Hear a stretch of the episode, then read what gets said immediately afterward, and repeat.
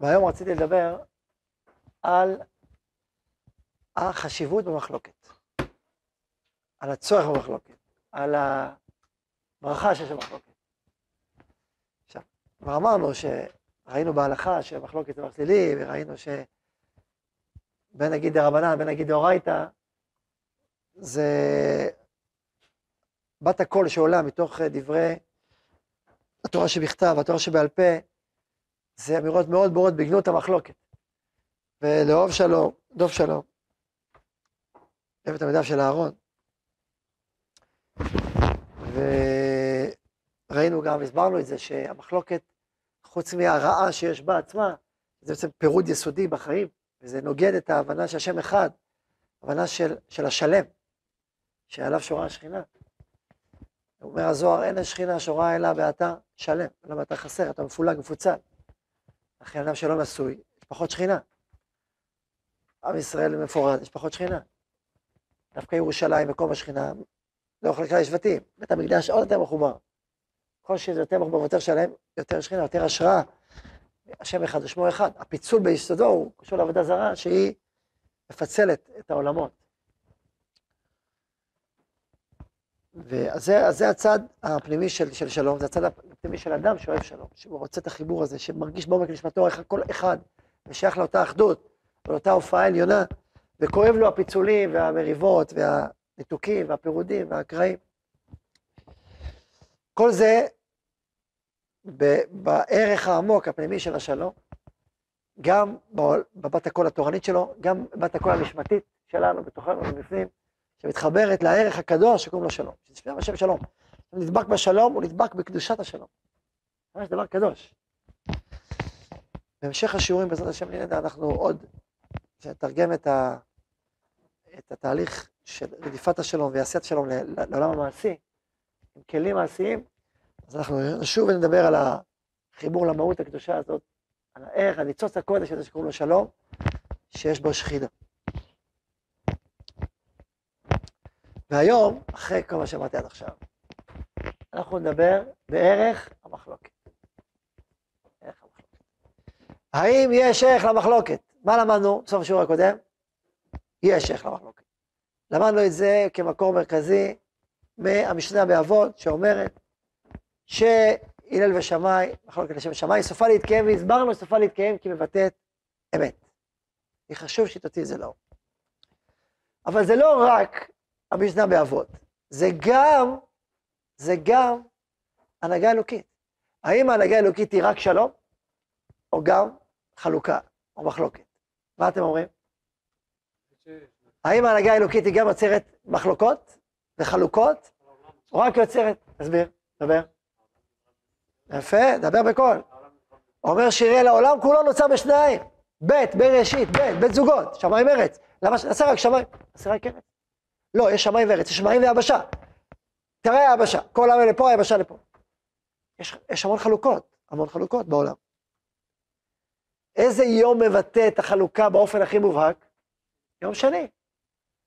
אז לא נאמר בו כי טוב, בסדר, לא נאמר בו כי טוב, אבל החלוקה נעשתה, נכון? אם זה כזה רע, למה שתעשה חלוקה? כתוב, לו את כל השיר עשה, והנה טוב מאוד, זה כולל גם את זה. אז למה, למה לעשות חלוקה אם כזאת רע? ואם הקדוש ברוך הוא אלוקים עשה חלוקה, ויצר אותה, וייחד ליום. מה הם אלוהים התחתונים? סימן שיש בזה דבר עם ערך אלוקי, עם ערך נצחי, עם ערך מהותי, לא עם... זה דבר לבטלה, זה דבר שלילי. מחלוקת זה רע, עשית רע וזהו. לא. נכון? לא חייב להיות. לא רק זה, למה נאמר ביום שלישי כי טוב פעמיים? בשביל היום השני. יש פה לימוד, יש פה, יש פה טריק, יש פה... רגע, אם זה רע, למה נאמר כי טוב? ממה נפשך? טוב, מצד שני, אם זה כזה טוב, אז למה לומר כי טוב? אוקיי, שאלה טובה. אז צריך להסביר הסבר, להבין את העניין. איך באמירה כפולה. איך מצד אחד אתה אומר, לא נאמר כי טוב. המחלוקת, זאת אומרת המחלוקת. מצד שני אתה אומר, כן נאמר, לא יום השלישי. אה, מה זה אומר? יש פה עניין, יש פה יהלום. יש פה מרגלית באמירה הזאת, הכפולה הזאת.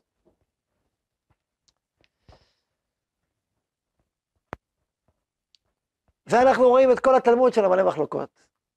נכון, זה הרבה, נכון, אפשר להגיד, בסדר, זה דיעבד. אין סנהדרין, אין הכרעות של המחלוקת על פי רוב, אז לכן זה ככה. אבל זה דיעבד. האם זה כמו שאמרתי עכשיו? זה גם כתוב במקורות שלנו אמירות כאלה, אבל זה לא כזה פשוט, למה?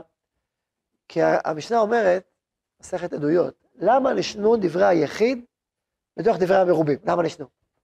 שאלת גמור, המשנה בעדויות. מה המשנה אומרת? למה נשנו? הרי הלכה כרבים, זהו, נגמר. אפילו שהיה סנהדרין. גם מחלוקות שהיו סנהדרין, והיו סנהדרין עד, עד לקראת שילי בית שני, היה סנהדרין. אז בכל אופן, שנינו את הדעות של המיעוט, למה? אומרת המשנה, כדי שאם יקום בדין אחרי, ויראה לו כמו המיעוט, יפסוק עליך כמוהו. אה, העיקר כדברי המיעוט. וגם אם תדע שיש דעה כזאת, תגיד יש לה מקור. לא, אני רבי מאיר, רבי יוסי. וגם, עכשיו תצחק, שיש לך בסנטרין, זה שאלה יותר. לא, בדין, שעכשיו יבוא ויגיד, הרוב, הרוב שלי סומק מהמיעוט של פעם. מה זה אומר בעצם? שזה שהייתה מחלוקת זה לא דבר סתם. זה לא דבר לבטלה, לא סתם יש, גם היום יש בעולם המשפט, מה שנקרא דעת מיעוט. יש דעת הרוב ודעת מיעוט, תפסוק את דעת המיעוט, תכתוב את דעת המיעוט, לא תפסוק, תכתוב את דעת המיעוט. גם היום בהלכה, בבתי הדין, אז יש פלוני פלוני ויש דעת מיעוט, בסוף פוסקים. עכשיו, לא תמיד הם מגלים את דעת המיעוט. כן? וכן, לפעמים לא, פשט לא יותר הכרחי, אנחנו כבדין החלטנו וזה החלטנו, אבל לא חייבים עיקר הדין לפרסם את הנימוקים. נימוקי הדין. אבל אם רוצים לתת אמון יותר בבית הדין, אז מפרסמים.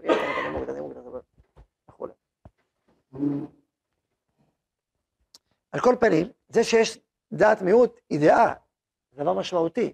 זה סוג של, יש לו ראיות, יש לו ראיית מציאות, יש לו היגיון, יש לו, יש לו סיבה למה הוא אומר מה שהוא אומר, נכון?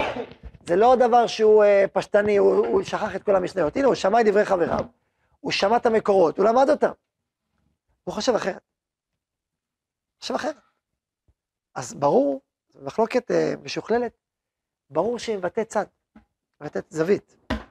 ולכן, בעומק, ולכן יש פה ערך רוחני ליצור חלוקה, לייצר הבחנה, נגיד יש א' ויש ב'.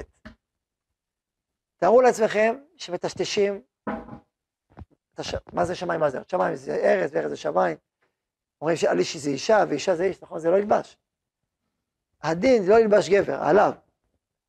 לא ילבש גבר סביבת אישה, מה אומר? אל תטשטש. אישה זאת אישה, ואיש זו איש. תבחין, תחלק, תיצור חלוקה, תיצור הפרדה, תשים בעזרת נשים. איי, למה לחלק? כמו כולם ביחד. לא, זה ערבוביה. זה ערבוביה. איש זאת איש ואישה זאת אישה. והם מתחתנים ביניהם ויוצאים שלמות. אבל ערבוביה זה לא טוב. תן לאיש את שלו, לאישה את שלה, וליחד שלהם את שלו. דווקא כדי ליצור שלמות אמיתית, צריך ליצור הבחנה. הבחנה, חלוקה. לולא החלוקה זה לא שלמות, אלא ערבוביה. מיקס. זה המעלה של צווי דינים. שיטת רב חיים בריסק, שהוא ככה מפתח הרבה, את שני, את ההבחנה.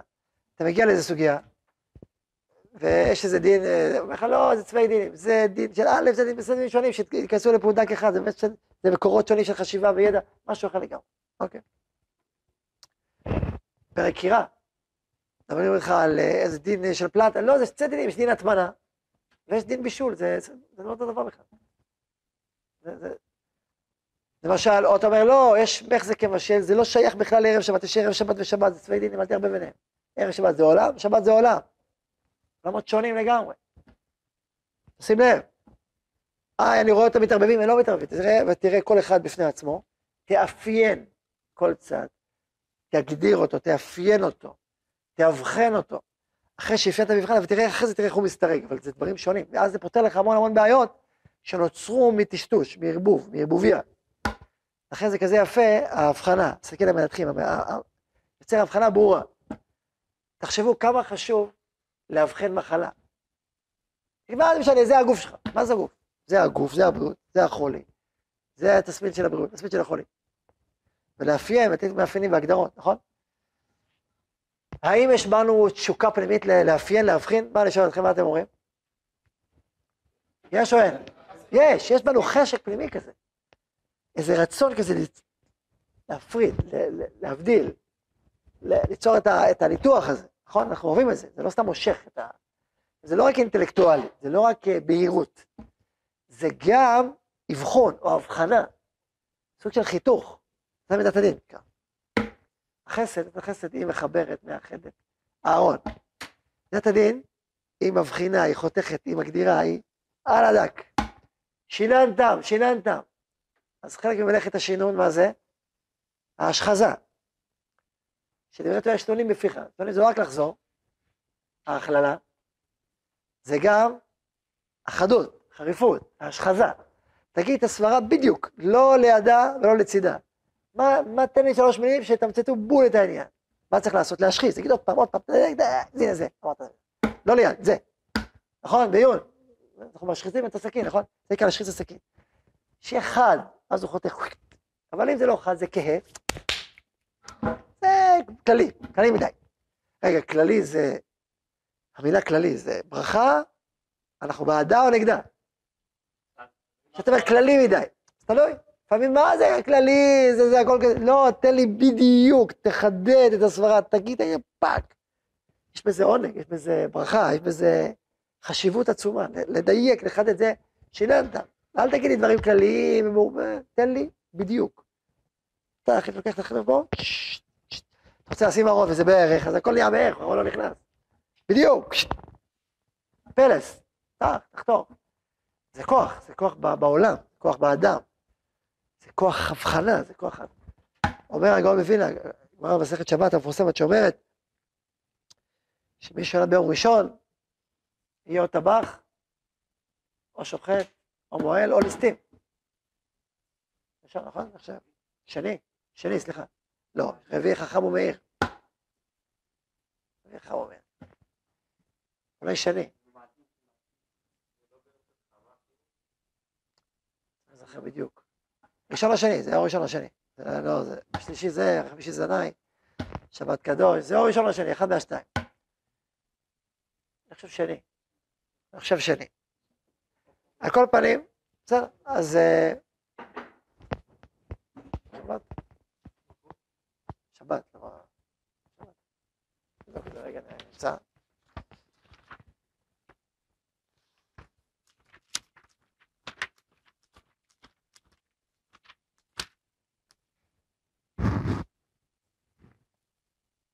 איימן דחד בשבי גבה ולא חד הבה.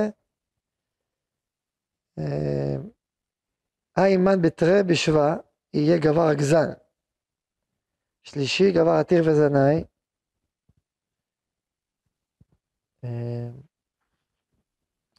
כל מיני חסדים. עיניו. בשבת יהיה אדם שהמחשבות שלו בטלות. מה שחושבים עליו זה בטל. היימא דמאדים, יהיה גבר אשי דמה, אמר רבא שאי אומנה, אי גנב ויטבח אי מועלה. יפה, אומרת, מאדים. זה לא, זה לא הימים. באמת, בתרי בשבא יהיה גבר הגזן. מה היא טעמה? הפליגו בה מאיה. זה המחלוקת. למה הוא הגזן? קפדן. חד, טק, טק, מרגיש כל דבר. זה הקפדה, הקפדה תמיד יוצרת הפרדות. החסר יוצר חיבור. אז בשני בשבת יהיה גבר הגזן. במאדים, אז יש פה ארבע אפשרויות. במאדים יהיה גבר שופך דם, אומר רב אשי, או אומן, מקיז דם, רופא, אולי רופא שמקיז דם לרפואה, או גנב, או טבח, שוחט, או מוהל. אומר הגאון מווילנה, חנוך חנוך על פי דרכו. אתה, אם עכשיו הוא אדם שחותך או חותך, אל תעשה אותו צייר, הוא חותך. אבל זה יכול להיות או מצווה, כי זה מוהל, קצת מילה. או טבח שוחט זה רשות, יש מצווה לשחוט, אבל אתה לא חייב לאכול. או שופך דם, גנב. או רוצח, שופך דם, זה, או רשע, זאת אומרת, או עבירה או רשות או מצווה. אבל זה האופי שלו, זה לא מה זה העניין שלו. אז גם בעולם הדיון, העיון, יש איזה חיתוך, זה כוח, כוח של דין. הרב חיים בריסק אמר על עצמו, כעדות אה, נכדו, אמר שהוא באופיו, אה, הוא היה איש חסד עצום, רב חיים. עזר לאנשים, היה איש חסד עצום. ואז הוא אמר לבן שלו, אל תחשוב שנולדתי ככה. נולדתי הפוך.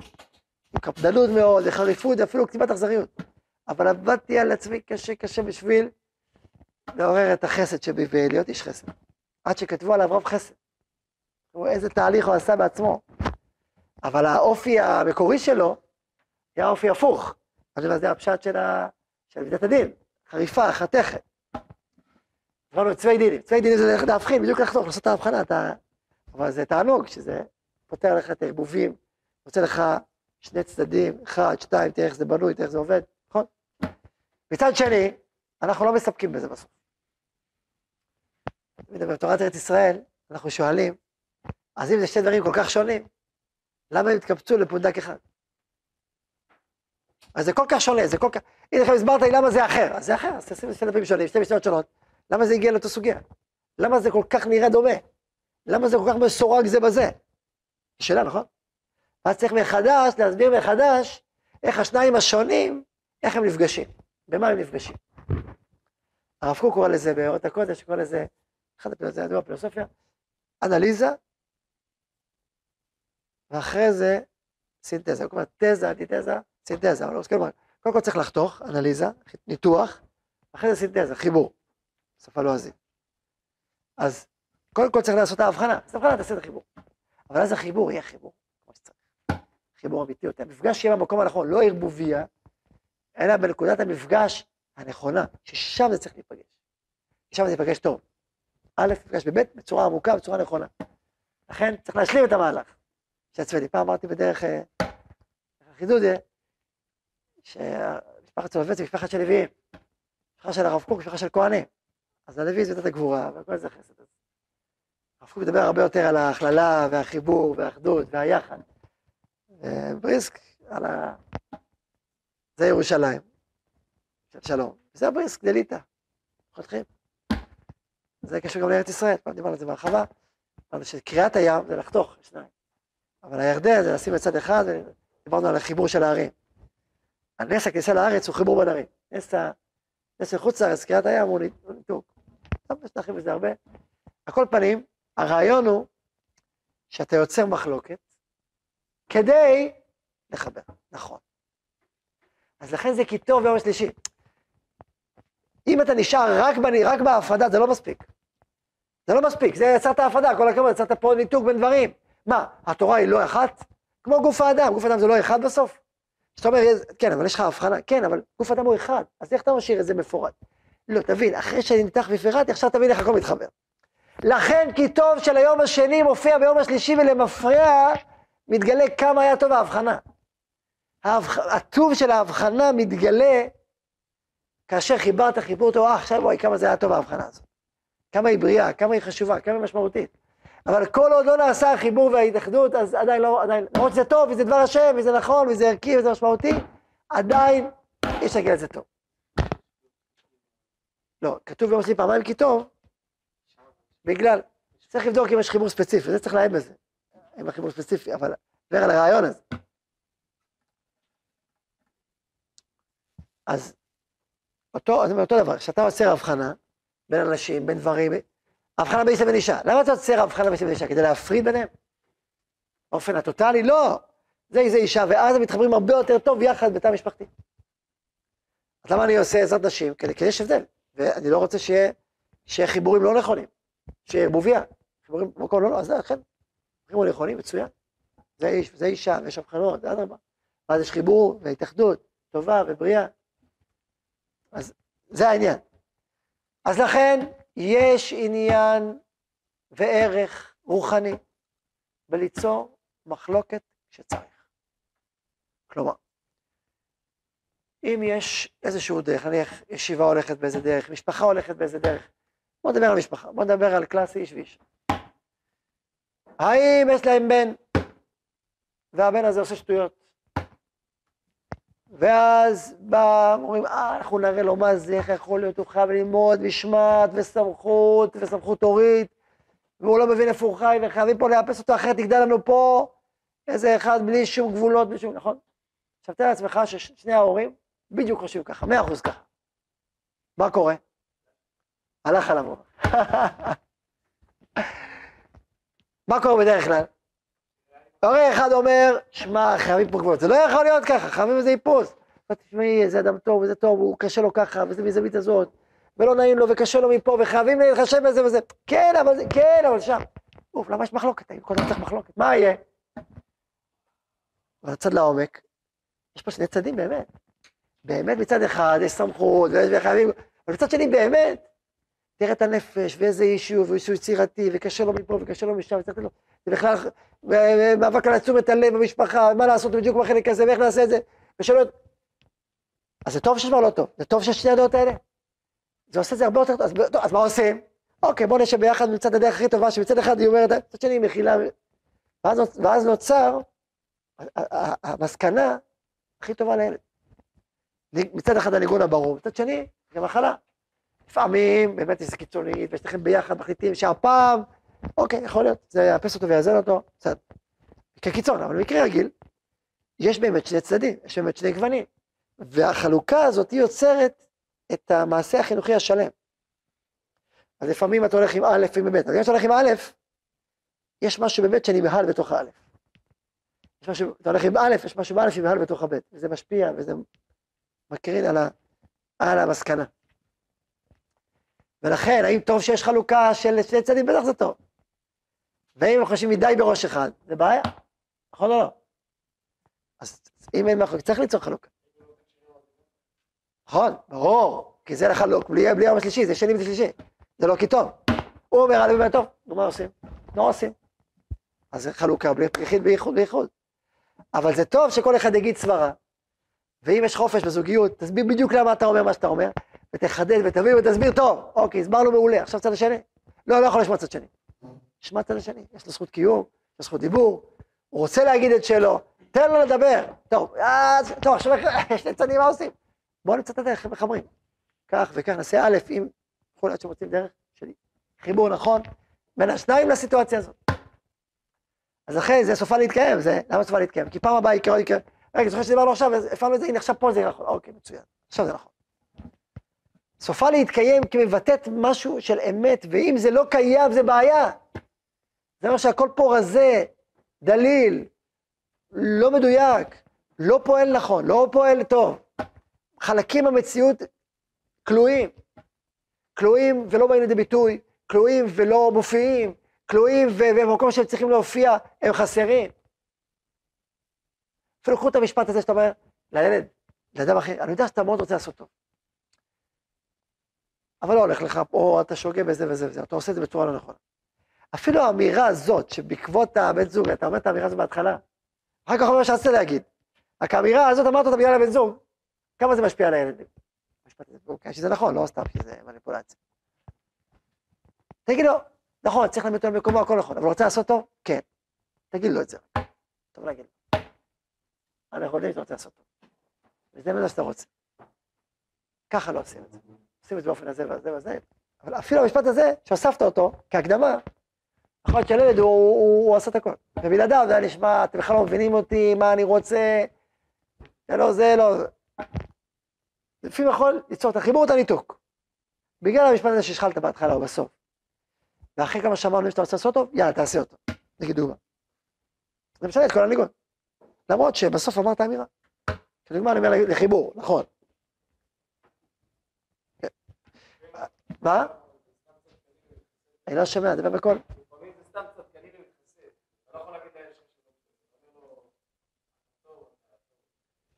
נכון, לכן צריך להיות אמיתי ובכנות. אם מסתכלים ומתחסד, זה לא, זה לא אמיתי. מחלוקת, חלוקות שונות, זה דברי אמת, זה לא דברי שקר. אבל הסנהדרין שראו כולם לחובה, פותרים אותו. עכשיו, פה אחד, פה אחד. אתה אומר, מה פה אחד? פותרים אותו. לא יכול להיות ש-73 או 23 דיינים לא הצליחו למצוא בסיטואציה הזאת צד אחד חצי זכות. משהו נעלם מעיניכם, או יש פה מישור אחר ש... כאילו יש איזה, כולכם יושבים על איזשהו מישור, ולא פרסתם לעוד מישור כנראה. משהו פה, ולכן אולי באיזה מישור אחר, הסיפור אחר לגמרי, וזה עיוורון, יש יש פה משהו. אבל אם הוא אומר לא, אחד אומר ככה, אוקיי, בסדר, אחד אומר ככה, אבל אחר אומר ככה, בסדר, זה מובן. אבל אם אין צד של זכות, אז משהו פה לא, יש פה איזה עיוורון. ואז צריך אותו פה. בואו ניצור את המחלוקת, נביא את ההוא שיגיד זכות. בואו, בעצם מה אומרים? שסנהדרין אמיתית, בפסק צריך שאחד יגיד הפוך. מלחמת יום כיפור, אתה מכיר מלחמת יום כיפור? זה בדיוק אה, שרו כולם לחובה, בפיקוד הבכיר. כולם אמרו שכל מה שעושים במצרים וזה, הכל תרגיל. הרי תחשוב, אפשר לפתוח מלחמה ביום אחד, אתה חייב כוחות עצומים לשנע ולשים ליד הגבול, וטנקים ותותחים, עניינים. אז אמרו, רגע, זה אמיתי או לא אמיתי? אמרו, תרגיל. עמד ראש אמ"ן ואמר, תרגיל. היו כמה סגנים, היה סגן, לא זוכר את שמו, ניסי משהו, שהוא עקף את כולם והגיע, אמר לך, זה יותר אמיתי. אמרו לו, שטויות. זה נקרא קונספציה. סוג של תפיסה, של הבנה. כל מה שהיה, הכניסו תחת הכותרת תרגיל. יש ברוך הוא גם זה נקרא, מסמא את העיניים, אתה חושב שאתה בעל הבית וזה הכל. כל מה שראית, הכל נהיה קונספציה, והכל נכנס בקונספציה, כל הדברים. רק אמרת מילה תרגיל, הכל יכול להיות. ואפילו אם מרגל שלך אומר משהו, אולי הזינו אותו וזה מידה מוטה, אה. עד שרק באותו יום הבינו שזה אמיתי. תחשבו מה זה. זה נקרא קונספציה. מאז בצבא, המודיעין, עשו מחלקה שנקראת איפכא מסתברא. שהתפקיד שלה, כאשר כולם חושבים באופן אחד, אתה עכשיו תחשוב הפוך ותסביר למה. תמצא את כל הראיות מתחת האדמה ומעל האדמה להסביר הפוך. ותבנה תזה ותניח אותה על השולחן. עכשיו נבדוק האם התזה הזאת יש לה רגליים או אין לה רגליים. מדהים. זה מדהים, זה נקרא ליצור מחלוקת יזומה.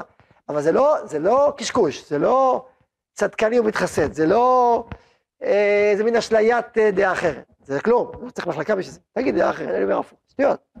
זאת אומרת, לחפש את כל הראיות במציאות, לחפש את כל הדברים במציאות שמספרים סיפור אחר, ולתת לזה שם, לתת לזה חשיבה ושיטה, ולהציג אותה על השולחן ולהגיד, עכשיו תבין. אז שוב על מה שאתה אומר ולמה, ותאשש את זה. ותגיד למה באמת זה לא כמו שהוא סובב, ותן הוכחה, ותן ראייה, ואז יהיה הרבה יותר אמיתי ומזוכח ומדויק. זה, אמירה, זה ממש אמירה. אומנם אנחנו לא בדרך כלל, בוא ליצור מחלוקת, אבל באופן טבעי, אמיתי, פתוח, זה, זה קורה. לכן דווקא מקום אה, קומוניסטי כזה, וסגור וחיצוני, אין דעות שונות. אם עושים ישיבות צוות וכולם חושבים אותו דבר, זה מוזר. זה לא, משהו חסר פה בספר. או, או אני אומר מקום שכל הספרים, הכל הכל אותו דבר. חסר שם משהו. מה, אין לך איזה טאץ'? אין לך איזשהו גוון, איזה ספר שאתה היית רוצה? זה אומר שיש סמכות מאוד חזקה. או שיצטברו בדיוק כל האנשים שבדיוק בדיוק יוצא אחד, קשה קצת להגיד את זה. זאת אומרת, הדרך הרוחנית היא דרך של סמכות. שהסמכות היא מאוד מאוד חזקה. הסמכות הרוחנית לא יכולה להיות סמכות חיצונית, סמכות רוחנית מאוד חזקה, שאומרת זה כן וזה לא, ואז לא, אז לא. אם יש דרך שמאפשרת, בדרך כלל היא תאפשר איזשהו מגוון. זה יקרה טבעית. זו דוגמה למידת חופש רוחני שיש. כי יכול להיות, יש חופש חיצוני, אבל לא רוחני. יש שום חופש רוחני. זה חד חד וחד אחד. זה דרך, זה שיטה. או שיטה שמאפשרת איזשהו מרחב של חופש רוחני, איזשהו גבולות, איזשהו מרחב. ואז אתה רואה איזשהו מגוון שצומח וחייב לצמוח. הרב כותב, הרב זכר כותב, שכאשר החיים פורחים, אי אפשר לדעות שיהיו במטבע אחד כולם. ככה הוא כותב. שהחיים פורחים, שיש להם את המזון הדרוש להם, ככה הוא כותב בהערות התחיל.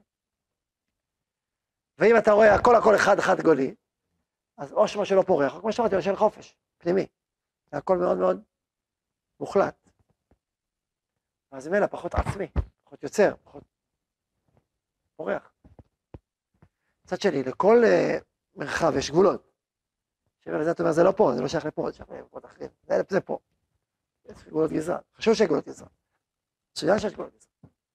זה מה שבונה את המסלול, את, את המקום, את הייעוד. אתה רואה איזה שוק אינסופי, כל אחד מה שבא לו, יש כיוון. מבינים את העניין? אז משום מה, אתה אומר א', והוא חושב על אחרת. מצוין שהוא חושב אחרת. מה, אין, אין זמן אחר? יש סיפור על הרב קוק, צדיק לברכה.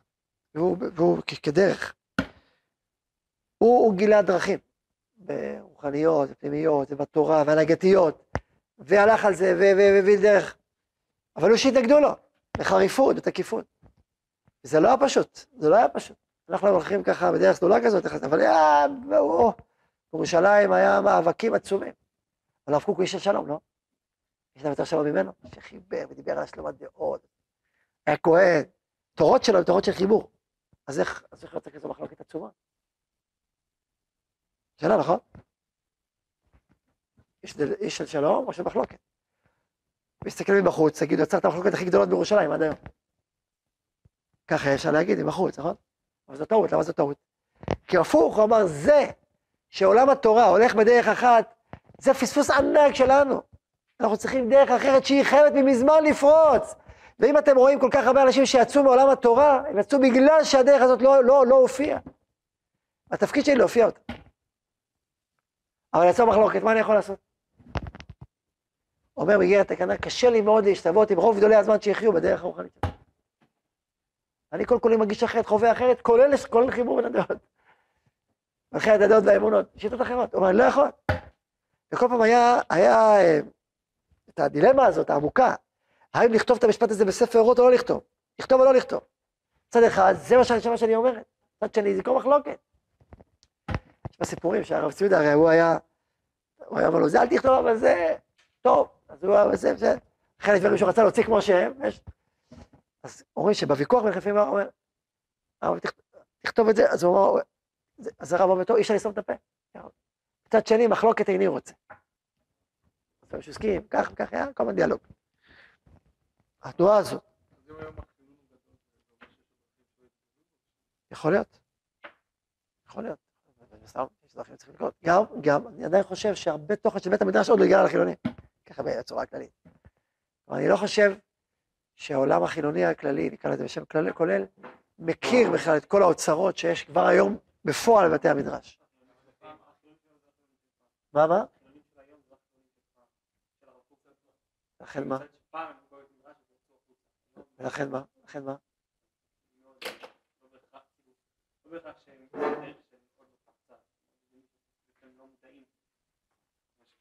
כן, אבל אני אומר, כבר, זה אחד, אבל חוץ מזה, יש הרבה מאוד תוכן רוחני שקיים בית המדרש, שאם היה לנו את ההנגשה לתוך כל העולם, מה שנקרא חילוני, ברור לי שמאות, עשרות אלפים היו מתחברים.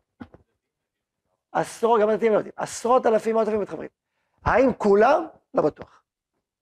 אני מעריך שיש עוד תורות שצריכות להתגלות, שהם מיועדים לדור נוסף. אולי אתם תגלו תורות חדשות, אולי תורות חדשות בתוך התורה כמובן, לא חדשות חדשות. שהן צריכות להשקות נשמות נוספות, שמה שיש היום זה עדיין לא מספיק להם. מאוד יכול להיות. שיש נשמות כאלה, ואולי גם מאות אלפים, אני לא יודע, אבל לדעתי כבר היום, בתורות של היום, יש מאות אלפים, אני חושב, שאם הם ייפגשו כל האוצרות האלה, הם ייכנסו פנימה. פשוט לא יודעים, או חושבים הפוך, או סטיגמטים, או אלף ואחת צורות, גם בתמימות, פשוט לא, לא יודעים.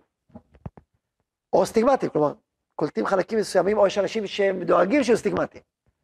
מטפטפים, אני לא צריך לעשות הרצאה של מישהו שחזר בתשובה בקהל של אלפיים איש. אתה יש לך טלוויזיה, אתה עושה סדרה, ורואים על זה שחזר בתשובה או יצא בשאלה, וכמה נורא וחשוך להיות זה, ואתה עושה סדרה בטלוויזיה הממלכתית, אז אתה לא צריך יותר מדי אה, מרצים, פשוט, אה, אתה גם לא צריך תקציב. פשוט אתה מביא תקציב של 700 מיליון שקל אה, לאיגוד השידור, כמו שעשה לפיד, מסירות נפש, ארגן, 700 מיליון שקל לתאגיד, לתאגיד, לא משנה איך הוא עשה את זה, באיזה לחץ הוא עשה את זה, ונגמר הסיפור, 80-90 אחוז זה הדרך שלו, לא צריך להביא תקציב, הוא צריך להגיד איפה הכסף, פשוט שם 700 מיליון, תגיד לשידור ציבורי. לכן זה הדרך. טוב, קצת נכנסתי ככה לחריפות, אבל צריך לדעת המציאות גם. אז, אז מה שאני בא לומר זה שברגע שיש השחרה מאוד גדולה, אז הרבה יותר קשה להכיר. יש המון המון מסכים. ולכן הרבה, חלק מהתרופה זה חיבור, חיבור אותנטי, חיבור ראשי, חיבור פנימי. וגם ליצור יצירות כאלה שיעברו, וגם לדבר דרך המסכים, גם, מאוד חשוב. אני אחזור למה אני אומר, לכן אני אומר שבאמת יש הרבה, עכשיו תשובה אני שואל, האם, האם, האם כל הנשמות? לא בטוח, נראה לי שלא. נראה לי שיש עוד, עוד דברים שצריכים להתגלות בעולם, ולחבר נשמות, ועוד נשמות, ועוד מחבר. איך הגענו לזה אבל? אמר הדור, הרב קוק, דיברתי על הרב אז הרב קוק אמר, אמרתי שהוא פרץ דרך והביא הרבה מאוד ברכה להרבה נשמות. אבל מצד שני, זה הדרך לא פשוטה. זה דרך שיש בה גם סיכונים לא, לא קטנים. אנחנו יודעים את זה ורואים את זה גם. זה דרך שיכולה לטשטש בין טוב לרע, בין כל יש לחול. צבא כולו קודש, כן, אבל תראה מי נמצא שם ומה הם עושים תמיד וכולי. שיבת ציון זה תנועה רוחנית אלוקית קדושה ועליונה, זה נכון, אבל תראה שמובלים אותה אנשי... אז אם מובלים אם הרצל הוא נמצא בבית של הרב צבי יהודה, אז אולי אפשר להיות חילוני, נכון? זה לא כזה פשוט. תחשבו על הקושי החינוכי הזה. אז צבי יהודה אומר, פעם, פעם נפ... נעלמה התמונה של הרצל. אז אתה בא מישהו רוצה לחנך אותי? אני רואה בו את ה... בסוף זה בגלל שהיא נפלה מאחורי זה, אף אחד לא הוריד. למה, למה אתה יודע אפשר לחשוב להוריד? מה זה, אתה יודע? רוצה שמגזימים, העולם החרדי חלקם, מגזימים וקצינים, הוא רצה להתנצר. לוקחים איזשהו אירוע, איזשהו סתם בחיים שלו, שעוד התבולל, ועושים מזה התחזות הכל. במקום ההפך, הוא חזר בתשובה כאילו דרך להיות ציוני. במקום להתבולל או להתנצר. הוא התקדם ברעיונות שלו למקומות הרבה יותר נכונים ואמיתיים. זה מצווה, מצד יישוב הארץ. אבל אם זה פשוט להגיד על תנועה הזאת של ישיבת ציון, שהיא תנועה רוחנית קדושה ועליונה, כאשר בפרק מסוים מבולים אותה אנשים רחוקים, התרחקו ועוד, לא פשוט. בכלל, אז הרב אומר ככה, אם לא היה לי מתנגדים, הייתי סוחר למתנגדים. מביא אותם אליי, שיהיו. ככה אמר. תחשבו על זה. איזה אמירה, איזה, איזה... כלומר, אני רוצה שיהיו כאלה שיחלקו עליי, למה? כי אני יודע שיש, אני מוסיף את המילים, כי אני יודע שיש בדרכי גם כן דברים לא פשוטים, ולכן טוב שאותם אנשים שזה לא מתאים להם, ישמעו את זה ויתרחקו. ככה הוא כותב בפירוש בגלל הגנה. הוא אומר, הוא אומר, יש אנשים שלא צריכים לקרב רחוקים, ולכן השם נותן בלבם שנאה, כדי שיתרחקו ולא יזוגו. ככה הוא כותב. ומי שצריך לקרב, הוא אוהב את זה ורוצה את זה ומתחבר לזה, בשבילו זה דבר מדהים. תלוי בתפקיד שלך, בסליחות שלך, יש לזה משמעות. תחשבו על זה. אז בעצם הוא אומר, טוב שיש מחלוקת, טוב שחלקו עליי. פעם שאלו את הרב צבי יהודה, חצי לך שהוא ככה תמיד היה אומר, אבא, אמר לנו זכרונו לברכה וכולו. היה לו גם הרבה, הוא חווה את כל המחלוקות, והוא הריץ את הרב קוק. קדוש השם, כמו שהוא באמת, אבל... ואז אה, אחרי זה אמרו לו, אבל אמרו לו, אז מי הגדול הדור? הרב קוק, בסוף. אבל למה חלקו עליו כל כך הרבה אנשים? אז הוא אמר, טוב, נו, אין גם סיבות טובות לחלוק. בכל אופן, אפשר להבין, אפשר להבין למה אנחנו זה לחוץ. יש בזה היגיון גם לחלוק. בסדר. למה מביא את כל הסיפור הזה? כי זה בעצם אמירה, יש דרך ואתה מאמין להבין נכונה, אבל צריך גם מישהו שיגיד ההפך, כי זה גם נכון, כי זה גם צודק, כי זה גם חשוב שהקול הזה יישמע. זה לא רק אז טוב שהוא נשמע. אז מישהו מבטא אותו בצורה, עכשיו ההוא שאומר אותו בצורה קיצונית, כוללת גורפת, בסדר. כי אין לו את היכולת הזאת להגיד שזה פסיפס של עולם שלם, שזה חלק מהשלם. בסדר, זה חלק מהחריפות של האמירה שלו. אבל אתה, אתה אומר, טוב שיש את הכל הזה, מצוין. ואז, בהקשר הזה, המחלוקת היא, היא טובה, כי, כי היא בעצם, מה היא מספרת לך? היא אומרת לך, נכון, כל מה שאמרת, אבל מה עם זה וזה וזה וזה וזה? עכשיו, כשאתה רוצה להסתכל על השלם, אז תגיד, הקול הזה מבטא את א', הקול הזה מבטא את ב', ותכף הם נפגשים ביחד ויוצאים שלמות. זה האידיאל הגדול. אבל החולק עצמו לא תמיד בדרגה או באנרגיה או בכוח הנפשי רוחני או בתפקיד שיכול להסתכל על השלם. אז הוא מבטא חלק וצועק חלק. אבל אתה, שמסתכל על השלם, אתה אומר, וואו, טוב מאוד שיש מחלוקת, אך טבעי הוא שיהיה מחלוקת. איך יכול להיות שלא יהיה מחלוקת? כשאתה לומד סוגיה, מי שלומד סוגיה בעיון וכבר מומחה בלימוד, הוא יכול להגיד, בטוח יהיה מחלוקת במשפט הזה. יש פה שתי צדדים, זה סברה לפה, סברה לפה, רבילים גם וגם, בטוח יהיה מחלוקת. זה פוטנציאל למחלוקת. בטח יהיה ברור שיש פה צדדים, לא, אז בטח הוא יגיד ככה, אחרי לא יכול להיות, יש פה צדדים באמת. אז ודאי צריך להתחלק באיזשהו אופן. מבינים? זה העניין הזה. ולכן זה, זה דרך חיובית ליצור מחלוקת. וחשובה ליצור מחלוקת, לבטא עוד צד שהוא באמת אמיתי וקיים והוא חשוב להופיע במציאות. וככל שאתה יודע יותר שלם, אתה מסתכל על כל המערכת דבריו, אתה אומר, זה צריך להופיע, חייב, חייב להופיע, איך יכול להיות שזה לא להופיע? איך הקול הזה לא יישמע פה? אני רוצה שהוא יישמע. אז אמרנו, אז אתה מאפיין, ואז אתה אחרי זה, אחר כך מסתכל על המכלול. ברוך ה' לעולם, אמן ואמן.